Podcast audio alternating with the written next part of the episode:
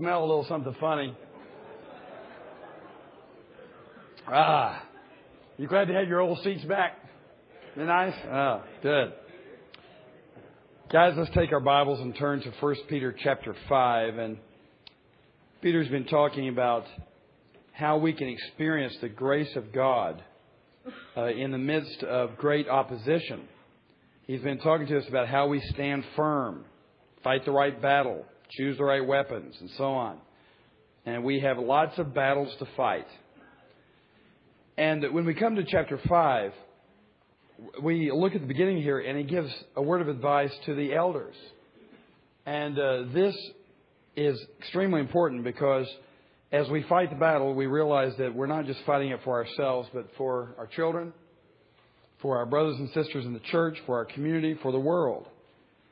And so when we're seeking to understand and appropriate the grace of God in our own lives, we realize that it involves immediately trying to have a happy effect upon other people. It's part of our obligation. So as we stand firm in the faith, we need to learn how to lead other men, to check our heart, to be sure that we are committed to that task and that we are rightly motivated for it. And we'll see some great advice here in this text. You know, 200 years ago in our country, we had 6 world-class leaders. You can take George Washington, Thomas Jefferson, Alexander Hamilton, James Madison, John Adams, and Benjamin Franklin. And you can compare those to any of the great world-class leaders in the past 200 years, and they all stack up very nicely.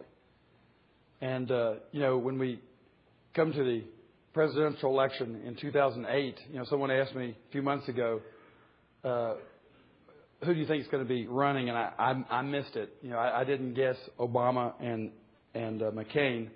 So what do I know about politics? But when someone asked me, do you have a favorite? And I just simply respond, you know, they all have a limp. And maybe it's, you know, the more we know our leaders, and we seem to know a whole lot more about these leaders than we maybe would have 200 years ago. They all seem to have a limp. We all have a limp. But sometimes we can be discouraged when we compare the situation of our country 200 years ago with today. I mean, and 200 years ago, you know how many people we had in this country? 3 million. About half the size of the state of Tennessee. And we had those kind of leaders. And today we have 300 million. And, you know, we're all asking ourselves, where are the Franklins and the Adamses and the Washingtons? And the reason we ask is because we know how important leadership is. And I suggest to you there probably are some Washingtons and Adamses around us. We probably don't recognize them. But one thing we feel for sure is a shortage of leadership. And leadership is very challenging. And whenever you put yourself forward as a leader, you're going to get into trouble. Your weaknesses are going to be exposed. Everybody's going to say about you, he's got a limp. That's what they'll say about you. Because if you're a leader and you get out front, people will see your weaknesses as well as your strengths. And we don't like being attacked. And, you know, imagine what it would be like to be in office and wake up every morning and something in there in the paper is about you. And clever reporting is always to find something negative about you, the leader. And rather than just steeling yourself or hardening yourself against it, you want to be able to take those blows in the right way. And you all know from your own leadership, you're taking those hits. And what Peter's going to show us is that this is very important. And Peter took hits too. He ended up crucified upside down. That was the way it all turned out for him. Because he was willing to lead. And there's a great cost to leadership, but we're going to see in 1 Peter 5, there's a great calling for leadership. It's absolutely necessary to where we're going. Let's look at it, verses 1 through 4. To the elders among you, I appeal as a fellow elder, a witness of Christ's sufferings, and one who also will share in the glory to be revealed. Be shepherds of God's flock that is under your care, serving as overseers, not because you must, but because you are willing, as God wants you to be. Not greedy for money, but eager to serve, not lording it over those entrusted to you, but being examples to the flock. And when the chief shepherd appears, you will receive the crown of glory that will never fade away.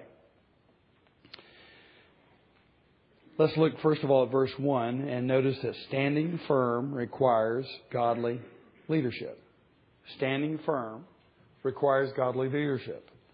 We're talking about in this whole study this year of standing firm and how to stand firm. And what Peter is showing us is that's not going to happen without godly leadership. And I want to suggest to you that you are it. One time a friend of mine, who I think is a mature Christian man, said to me, you know, he said, I think everybody who follows Christ eventually must be a leader. Because Christ is a leader. And if you're following Him, you will become like Him. And you will lead. I thought that was a very interesting statement. Anyone who follows Christ is going to be a leader. Now, I suggest everybody's a leader, whether they know it or not. They're either a good one or a bad one. That is, you're influencing people. But what my friend meant was that you would intentionally, self-consciously, be a leader, and a leader for good. And I want to suggest this morning that as we look at this text where Peter is obviously talking about elders and shepherds in the church, that there is a sense in which the church is saying to the world, we think everybody should behave like an elder, like a shepherd. And the reason is that the Savior and head of our church is a shepherd. And everybody should be like him. He is the picture of the ideal man. And he called himself a shepherd. Furthermore, I think it'd be right to say that the church ought to be saying to the world, let us set an example of how people ought to lead in their businesses, their medical practices, their schools. Let us establish the model for leadership in business and in the community. Rather than what the church has been doing for the past 50 years is to learn whatever they can from business and marketing and try to practice it in the church. It's supposed to be the other way around. Why? Because the head of the church, with whom we are organically related, like a body to a head, like a branch to a vine, is the ultimate, the quintessential leader. And he calls that leadership shepherding. And he is the one who shows us how not to come to be served, but to serve and to give your life as a ransom for others. He's the one who shows us the model for how to transform the world and turn it right side up. So it seems to me that we ought to be studying the Bible and studying Christ for how to be a CEO, how to be a COO, CAO, CFO, how to be an entry-level worker who has some influence, how to be a salesman, how to be a doctor, how to be everything. So I'd like to challenge us, first of all, to realize that this text is for all of us and that the model of church leadership really ought to be the model for the world. It's a very, very important topic because if you look historically, anytime something important has happened, God in His providence has always raised up a leader or leaders. Look at the civil rights movement in this country.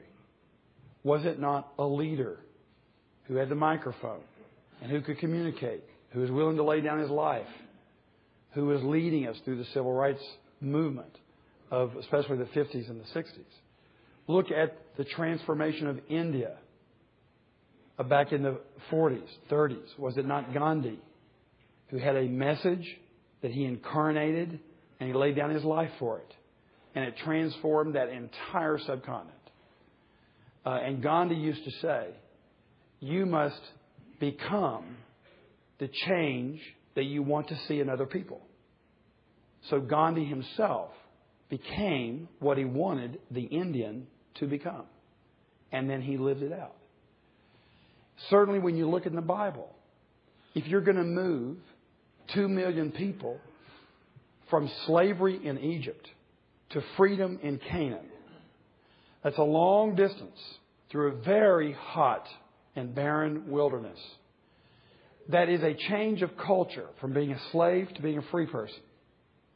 It's a change of government. It's a change of responsibilities. It's a change of politics. It's a change of religion. All these changes. How are you going to take 2 million people in a little over 40 years, take them from one place to an entirely different place and set of circumstances? You better raise up leaders. And in that case, of course, God himself did it personally when he raised up Moses. And then Moses was instructed to hand this over to Joshua, and then to the judges after that, and then the kings. God raised up leaders to take his people from where they are to where they're going. When God brought them back out of exile, out of Babylon, he raised up leaders. Zerubbabel. He raised up Nehemiah to encourage the people to build a wall and to establish the city of Jerusalem against all odds around them. It was very dangerous. It was life-threatening. It was very expensive. They were poor. And so the Lord raised up a leader. You find the same thing when the Greeks took over the temple and committed the abomination in the temple. How was that corrected? Leaders. Judas Maccabeus and his family defeated the Greeks. When God wanted to do his greatest work of leading the entire cosmos out of slavery into freedom in the promised land, this job was too big for Moses. So God sent his only son to lead. And we wouldn't be there without his leadership. So it's true in your city and my city. If Memphis is going to change, we're going to have men and women who are willing to take the burdens of leadership and to lay their life down. It's because they are so enraptured with an idea and with a vision and with a purpose that it consumes them. And you find this with almost all of our great leaders, whether it's Abraham Lincoln or Martin Luther King or any other great leader. So often they give their lives for it. Memphis, I believe, will probably not change without that kind of leadership. And so we need to pray for the Lord to make us the kind of leaders who are willing to die for his truth, for his love, and for him to raise up that extraordinary leader who really sets the pace for us. I really believe down deep inside that this is probably going to cost at least one or two people their lives. And it'll have to be the right one or two who have obviously put their lives down for the city of Memphis and who will be the cause that people can gather around to build the bridges that need to be built. It's leadership. And until men, particularly, understand that our purpose is to be sheep fattened for the slaughter. That's what Paul called us in Romans 8. He says, don't think that you're being abandoned by God when you get killed. No, this is your whole purpose.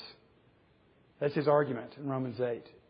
We're sheep fattened for the slaughter until we understand that and revel in it and take up that burden. Then Memphis is not going to change. Our country is not going to change, and the world's not going to change.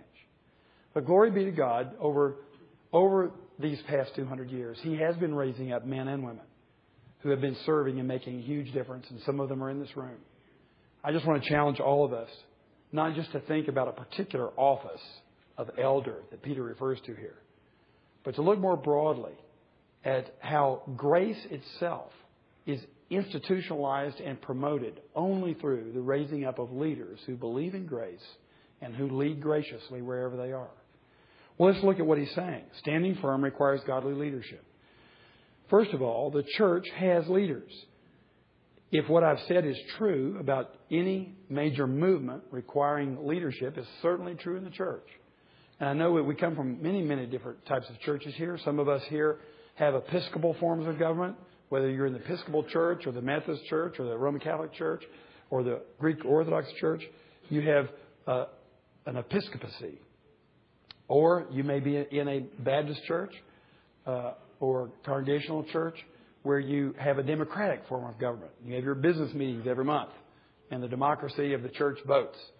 Or you may be in a Presbyterian church that has elders.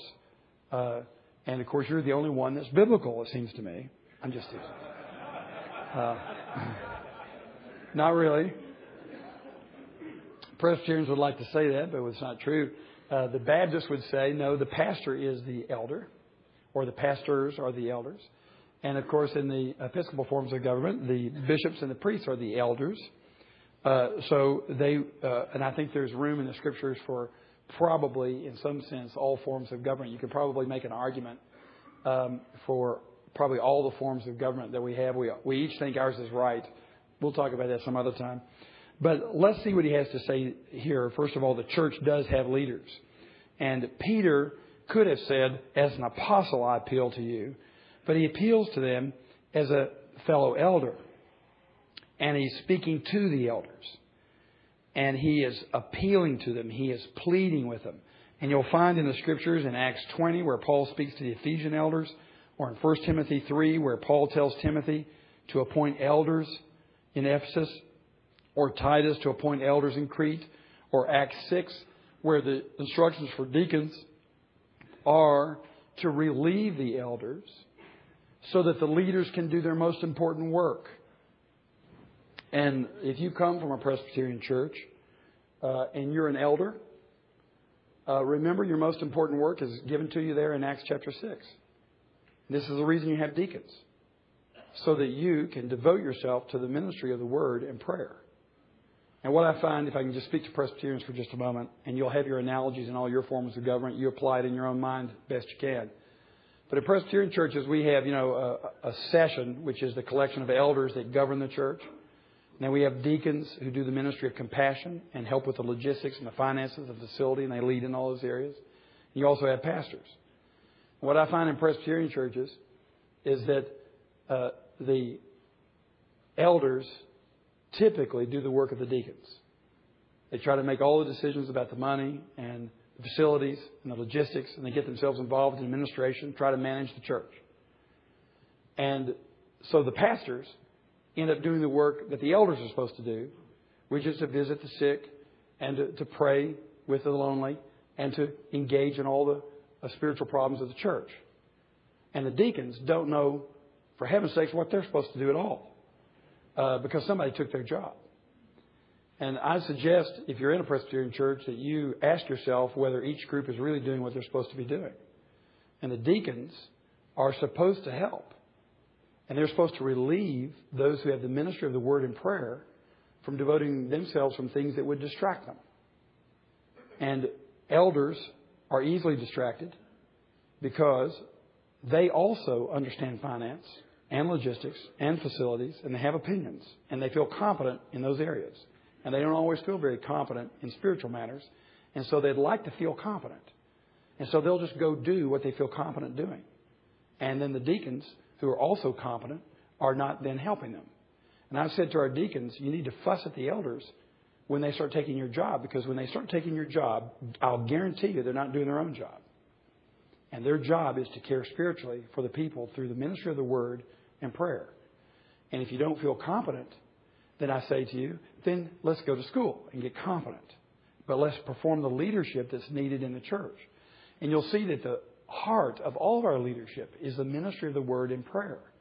So what the deacons are doing is promoting the ministry of the Word and prayer through exercising their own gifts. If you're in a Baptist church, in your case, the pastor is the elder. I find in so many Baptist churches that you guys think that your main job is to balance the power that the clergy have. That's your main job, is to oppose the pastor and be sure you create a balance of power. And I suggest to you that idea probably is coming from below, not from above. Of course, there are times when decisions have to be made, and everybody will state their piece. And sometimes the clergy are wrong, and they need to be corrected. But that's not your primary job. You know what your primary job is? To help your pastor devote himself without distraction to the ministry of the Word and prayer.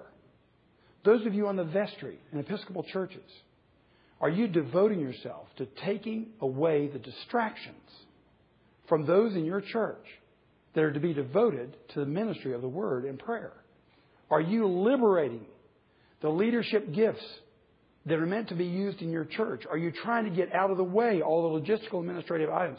Not to fuss or argue with people or to grab for the steering wheel. This is not a power play. It's a service play. How can I serve instead of how can I control?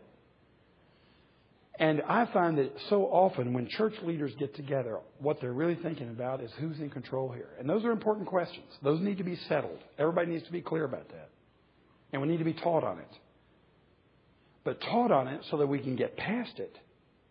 And then we can put people to work in important areas. The church has leaders. And that leadership is primarily a leadership of prayer and the word. It's the weapons that we've been discussing in First Peter. Secondly, notice that the elders share with the apostles. Peter says, not as an apostle, but as a fellow elder. A witness, he says, of Christ's sufferings, and one who will also share in the glory to be revealed. So we are witnesses of Christ's sufferings because we have the apostolic ministry. We have been told by the Apostle Paul about the sufferings of Jesus Christ, and so we become witnesses by faith. We share with the Apostle Peter. We share in the glory to be revealed.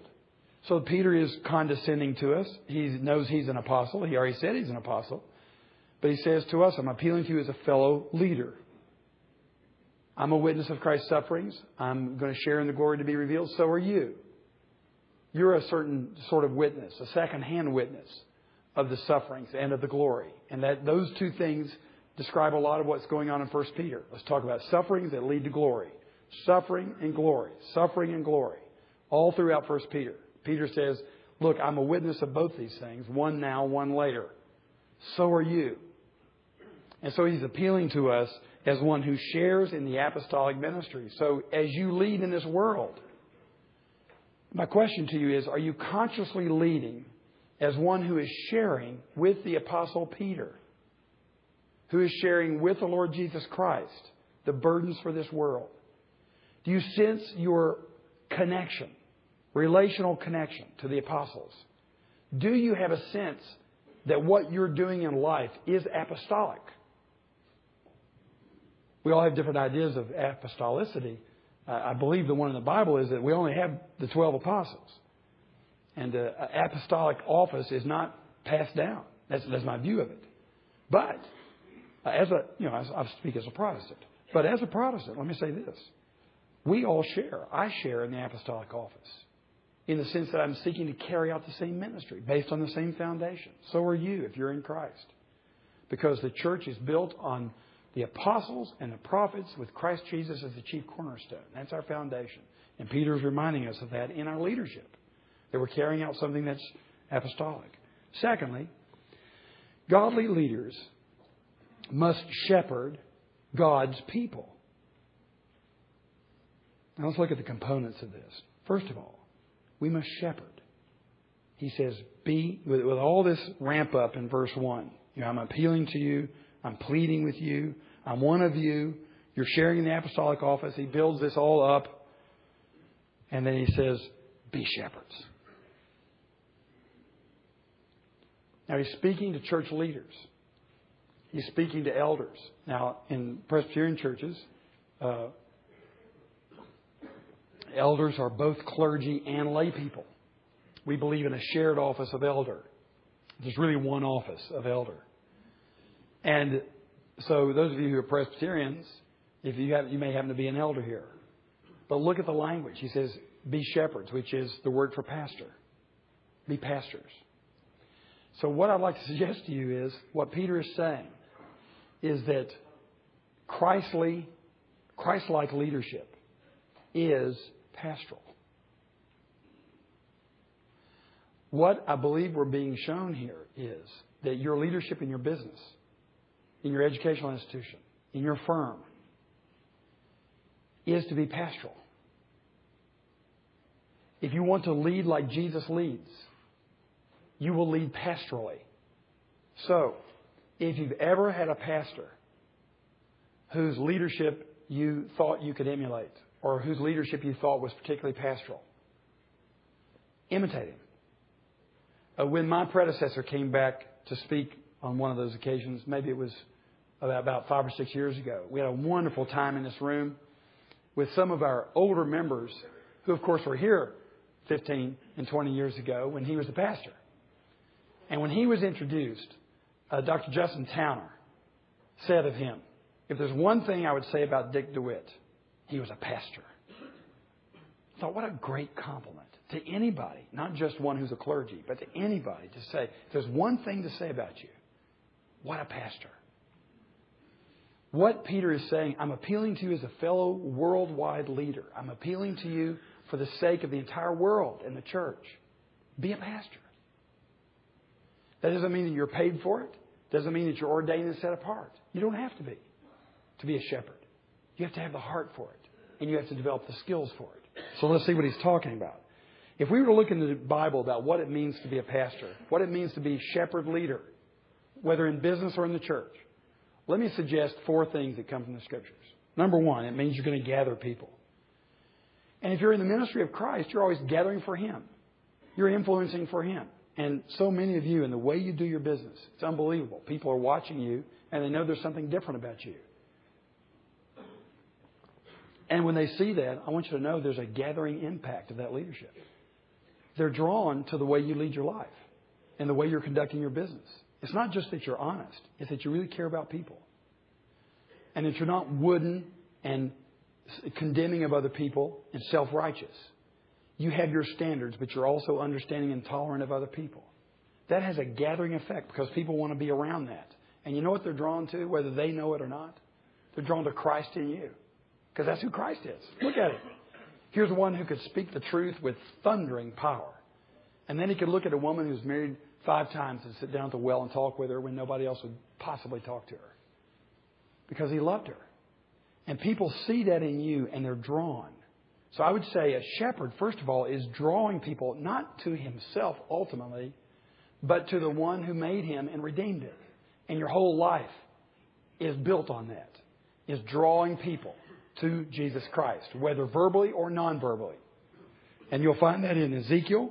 You'll find it in Luke, where we're told Jesus said, if a shepherd has 100 sheep and 99 of them are right in front of him, but one of them goes over the hillside, what is that shepherd going to do? He's going to go over and get the one. And those of you who have businesses, you have 100 people that report to you. 99 of them are doing great. One of them just had a divorce and is not functioning very well. And everybody thinks you should fire her. But you have a special heart for it, and you're going to try to help her. Maybe she's recoverable, and it's not financially feasible. It'd be easier to fire her. But you've decided you've got a shepherd's heart. You're going to try to recover where you can recover. I'm not saying you never fire anybody. Obviously, you don't do that. You'll be in real trouble. You better be able to fire people. But there's a heart to gather and to help. Secondly, you'll find that these leaders feed people. They're always teaching.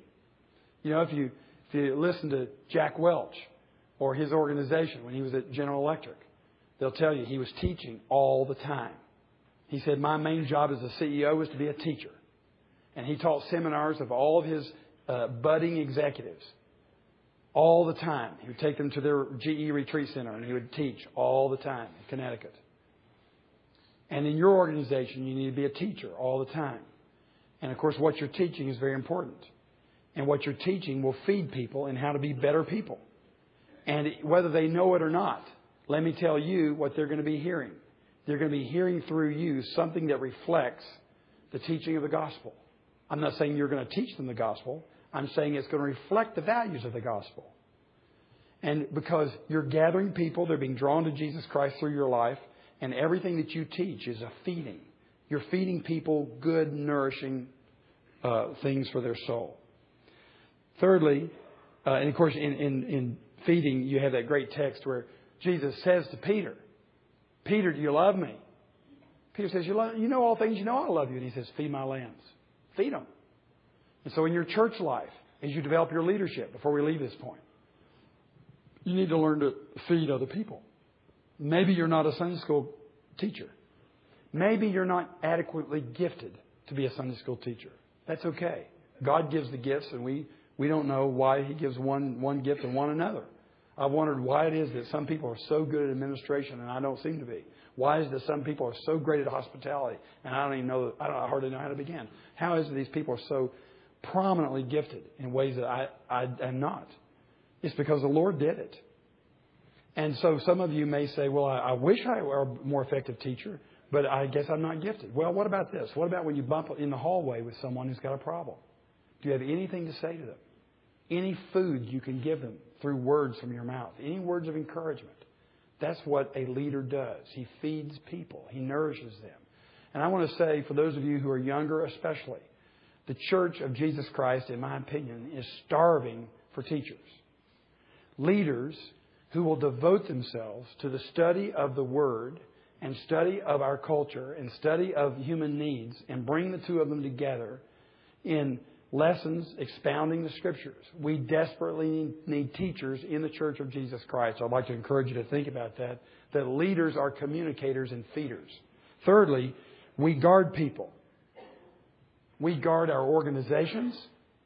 We guard the families that we love. We guard our own families. We guard our friends. We guard our churches. We guard our Sunday school classes. We guard our small groups. We guard everything with which we have influence. And a leader is a guarder and a protector. And sometimes people wonder why I get so exercised about certain things that may not seem too big to them. I'll tell you why. It's because in my opinion, I may be wrong, but in my opinion, that little thing is a threat to either the unity or the purity or the peace of the church. And it's my job to deal with that so that this church is unified, it is holy, and is at peace with one another. If I find someone who's a rabble-rouser, someone who just gossips and backbites, I'm all over it, like white on rice, because I'm guarding the flock. And every one of you has a flock. And some of you are fathers. And you need to be sure the role of the leader is to guard the flock. Does that mean that you become a self-righteous, negative, corrective person?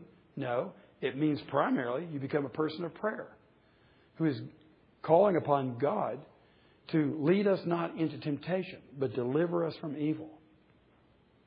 You're praying for God to protect you and your household. You're praying for God to protect your business and all those who work with you. You have a guarding instinct. And if you want to know where that comes from, just all you have to do is look at Acts 20, and you'll find the Apostle Paul speaking of how savage wolves are going to come in among the flock. I'm telling you, every one of you in your spiritual work, if you're exercising leadership somewhere, there is a threat. The devil has taken notice of what you're doing. He would like to unwind it. Don't be surprised when savage wolves come in. And where do these savage wolves come from? In Acts chapter 20. From the church. It's people who rise up from within the church that the devil uses as fifth columns. And the leader is aware of this. And he doesn't get angry so that he destroys people. He gets angry at the devil so that he spares people. He cares for people. He guards them. And in the church, of course, this is where warnings come from. This is why we warn each other. This is the reason we admonish each other. This is actually the reason people are excommunicated. Because the church is being guarded. Because you have in all church discipline, the purpose, of course, is to restore the sinner. It's also to purify the church and to glorify the name of God and to protect His reputation. So you have a communal aspect to everything that's going on. And we leaders are guarders. And I think men in particular are built this way. And I think as you live out your manhood, and what it means to take the strengths that God has given us as men. We do not only gather and feed, but we guard. Fourthly, in the Scriptures, I notice that shepherds lead.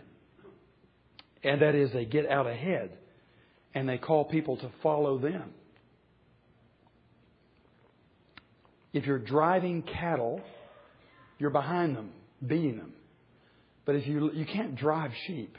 They're undrivable. You have to get out ahead of them and sing. And each of them has a name. If you're a shepherd, you have a name for every one of those dumb little white animals. And you call them by name, and you sing to them, and they recognize your voice, and they'll follow you. I don't know. It's the way it works with sheep. They're not as smart as cattle. They're dumb animals.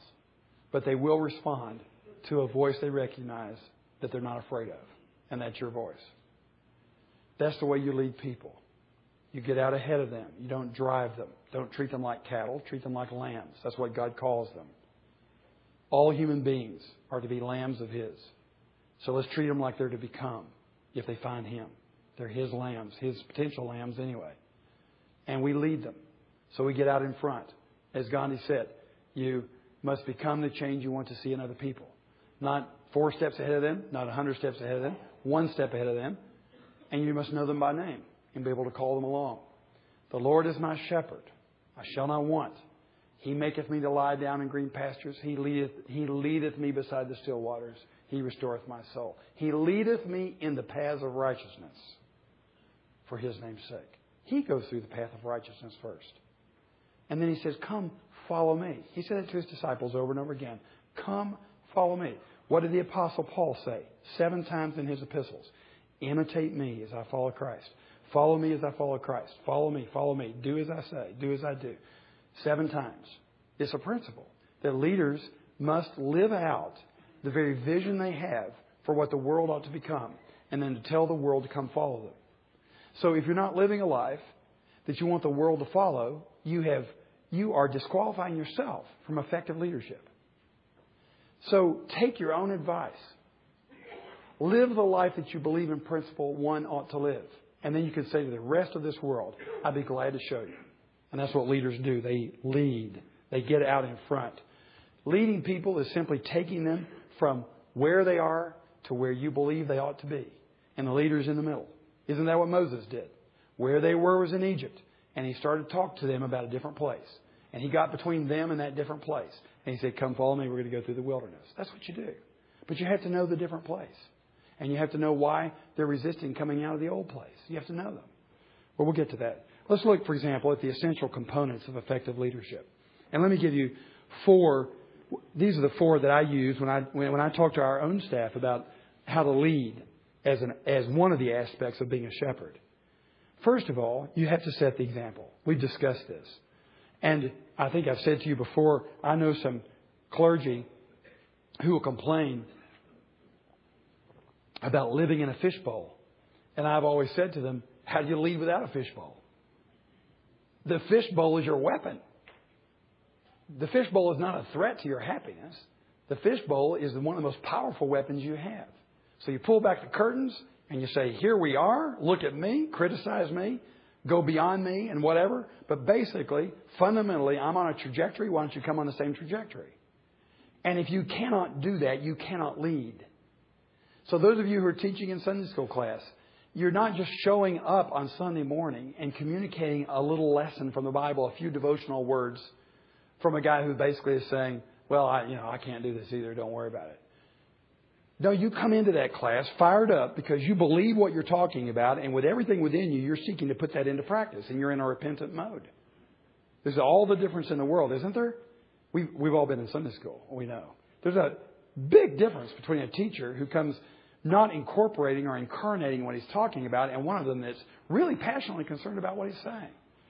So the first thing is you've got to set the example. I've told you all before about my successor at Lookout Mountain, Dr. George Long. And I used to have him preach on the anniversary of his retirement every year. And one year when he was preaching, one of our young deacons came out and said to me, Sandy, George may not be the best preacher in the whole world. He didn't say you're not either, but he could have. He said, George Long's not the best preacher in the whole world, but I always love to hear what George has to say because George said it. I knew exactly what he meant. That's the way I felt too about George. He led with his life. He led with his example. And you know what? If you take the men in your life that you value most as mentors, come on, isn't that part of why you value them as a mentor? Because you see their life and you want to emulate it. Gentlemen, that's all I'm saying. If you're on anybody's list at the end of the day as someone they would like to have as a mentor, it's because they see something in your life they want to emulate and they want to know how to get there from here. It's just that simple. You and I know it. Let's start there. Secondly, a leader must love his followers. Martin Luther King said, you can only change those you love. And the reason I find him to be so helpful in addressing the issues of our own day with respect to racial justice is because he invited both white and black. He invited the oppressed and the oppressor from his perspective into one movement. And he offered love and acceptance to both of them equally. At least at his best he did. That was his intention. That's what he taught. And I believe he demonstrated it. And so often I find in people who are seeking to lead today, they're using class and using race and using gender to divide off the majority from the minority so that they can get elected. It's so tempting. I understand it. People use religion in politics the same way. I'm a Christian. I'm a Muslim. I'm this denomination or that denomination. All they're trying to do is gather the votes in that area. And what they end up doing is undermining their leadership. Because you're called to lead everybody in your business, not just the Christians. So why should you call yourself a leader for Christians? You're a leader for people. Of course, it's in the name of Christ. But we don't divide on religion or gender or race or economic opportunity. And yet I find people so tempted to do that because they can get a following and they can get something done they want for their own benefit. In every case, it's always for their selfish benefit. When you're laying your life down for people, you promote an inclusive message because that's exactly what Jesus did. And one could argue that he got killed over race relations. Because the Jews did not appreciate the fact that he was including the Gentiles and was not angry at the Romans like they were. And one could really argue that's how he got killed. He refused to cater to people's partisan politics that would enable him to accomplish some temporary objective and put him in a palace somewhere. And the leader is one who loves followers, and the followers are everybody. We don't go dividing them off and engaging in party spirit. That's the reason that in a political season, gentlemen, I believe in politics, and I believe in getting involved, and I especially believe in followers of Christ getting involved. But when you start lining up over your party, be very careful. The Republican Party is not a Christian party, and the Democratic Party is not a Christian party. Neither one of them are. They're both political parties. And Christians ought to be critical of their own party first. And yet I find people having rallies in churches to criticize an opposing party. And I just think, have they forgotten their mission? Have they forgotten what leadership is? To love all your followers and your potential followers?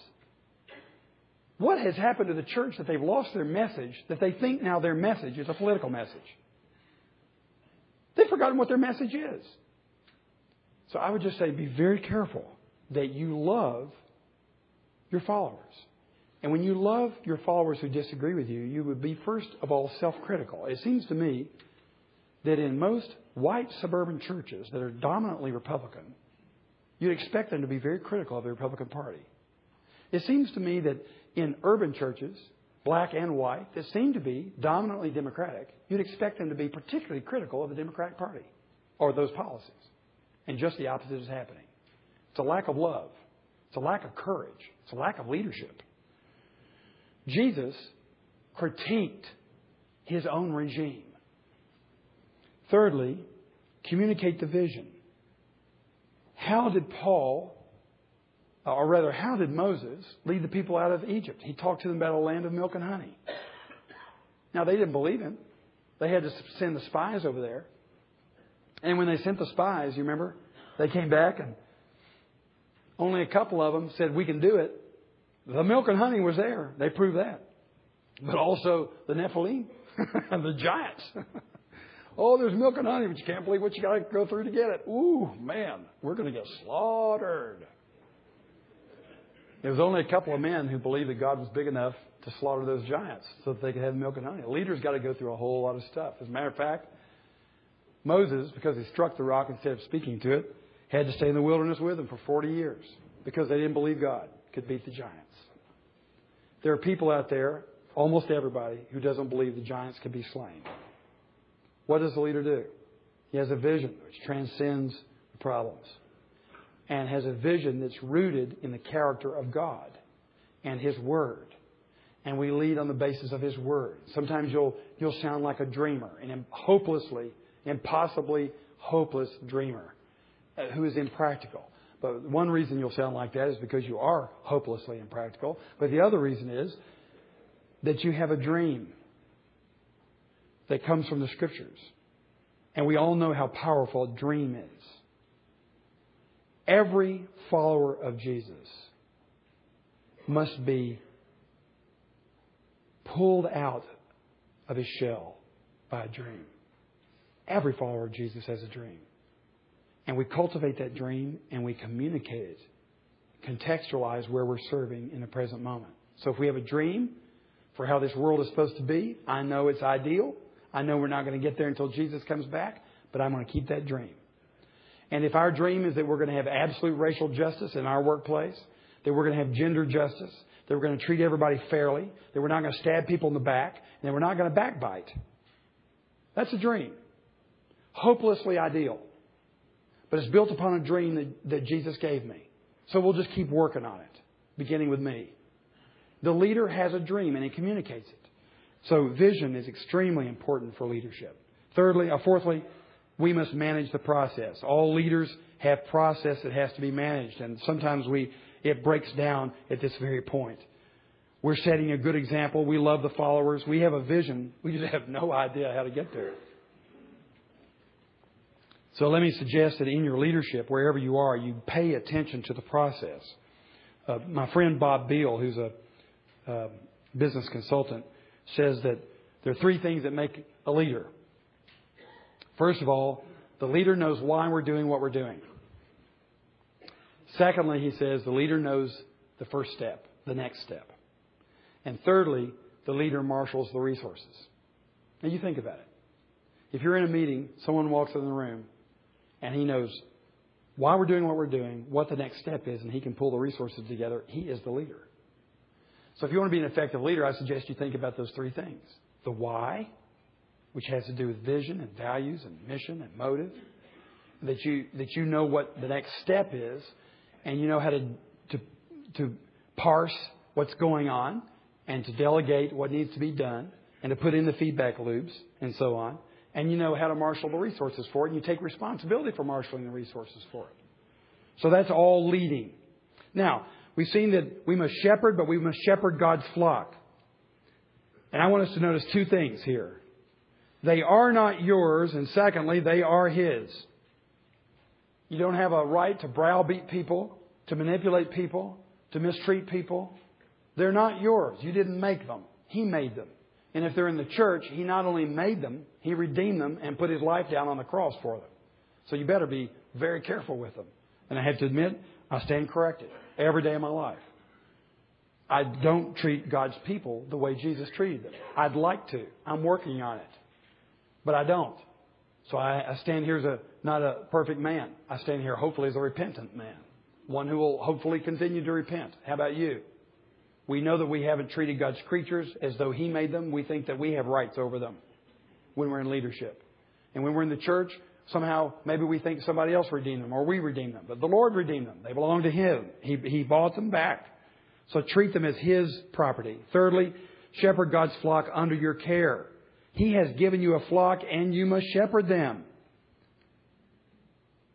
So everybody here has someone or group of people under your care. Just think about it. Everybody here has a group of people that you should be caring for.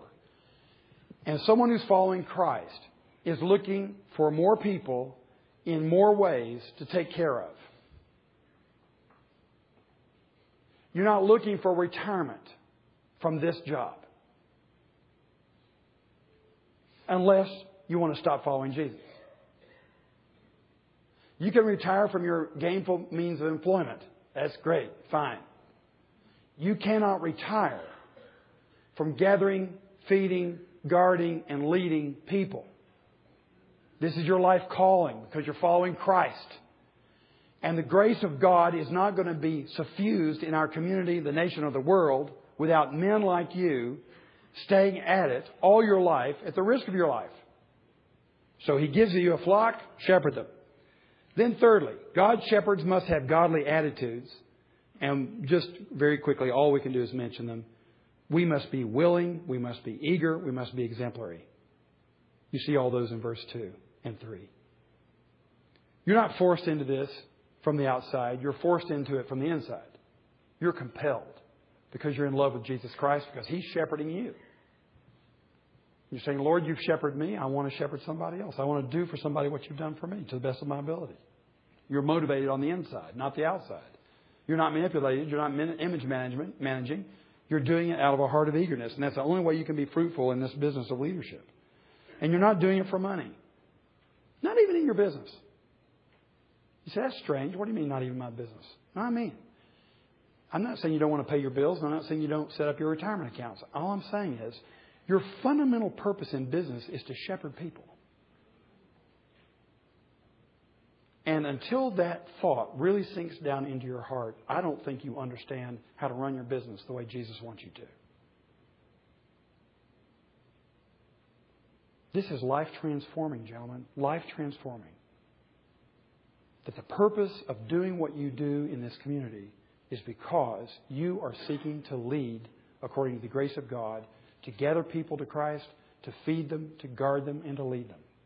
And you're doing it through your business and through the other means of engagement. Lastly, godly leaders will receive God's reward. When are you going to receive it? Well, when He comes back. There are rewards along the way. I have to tell you, I love what I do. I mean, some of you are paying me to be a shepherd. That's wonderful. It's dangerous also, but it's wonderful. I love it. There are pleasures every week. You're saying, you lying to me.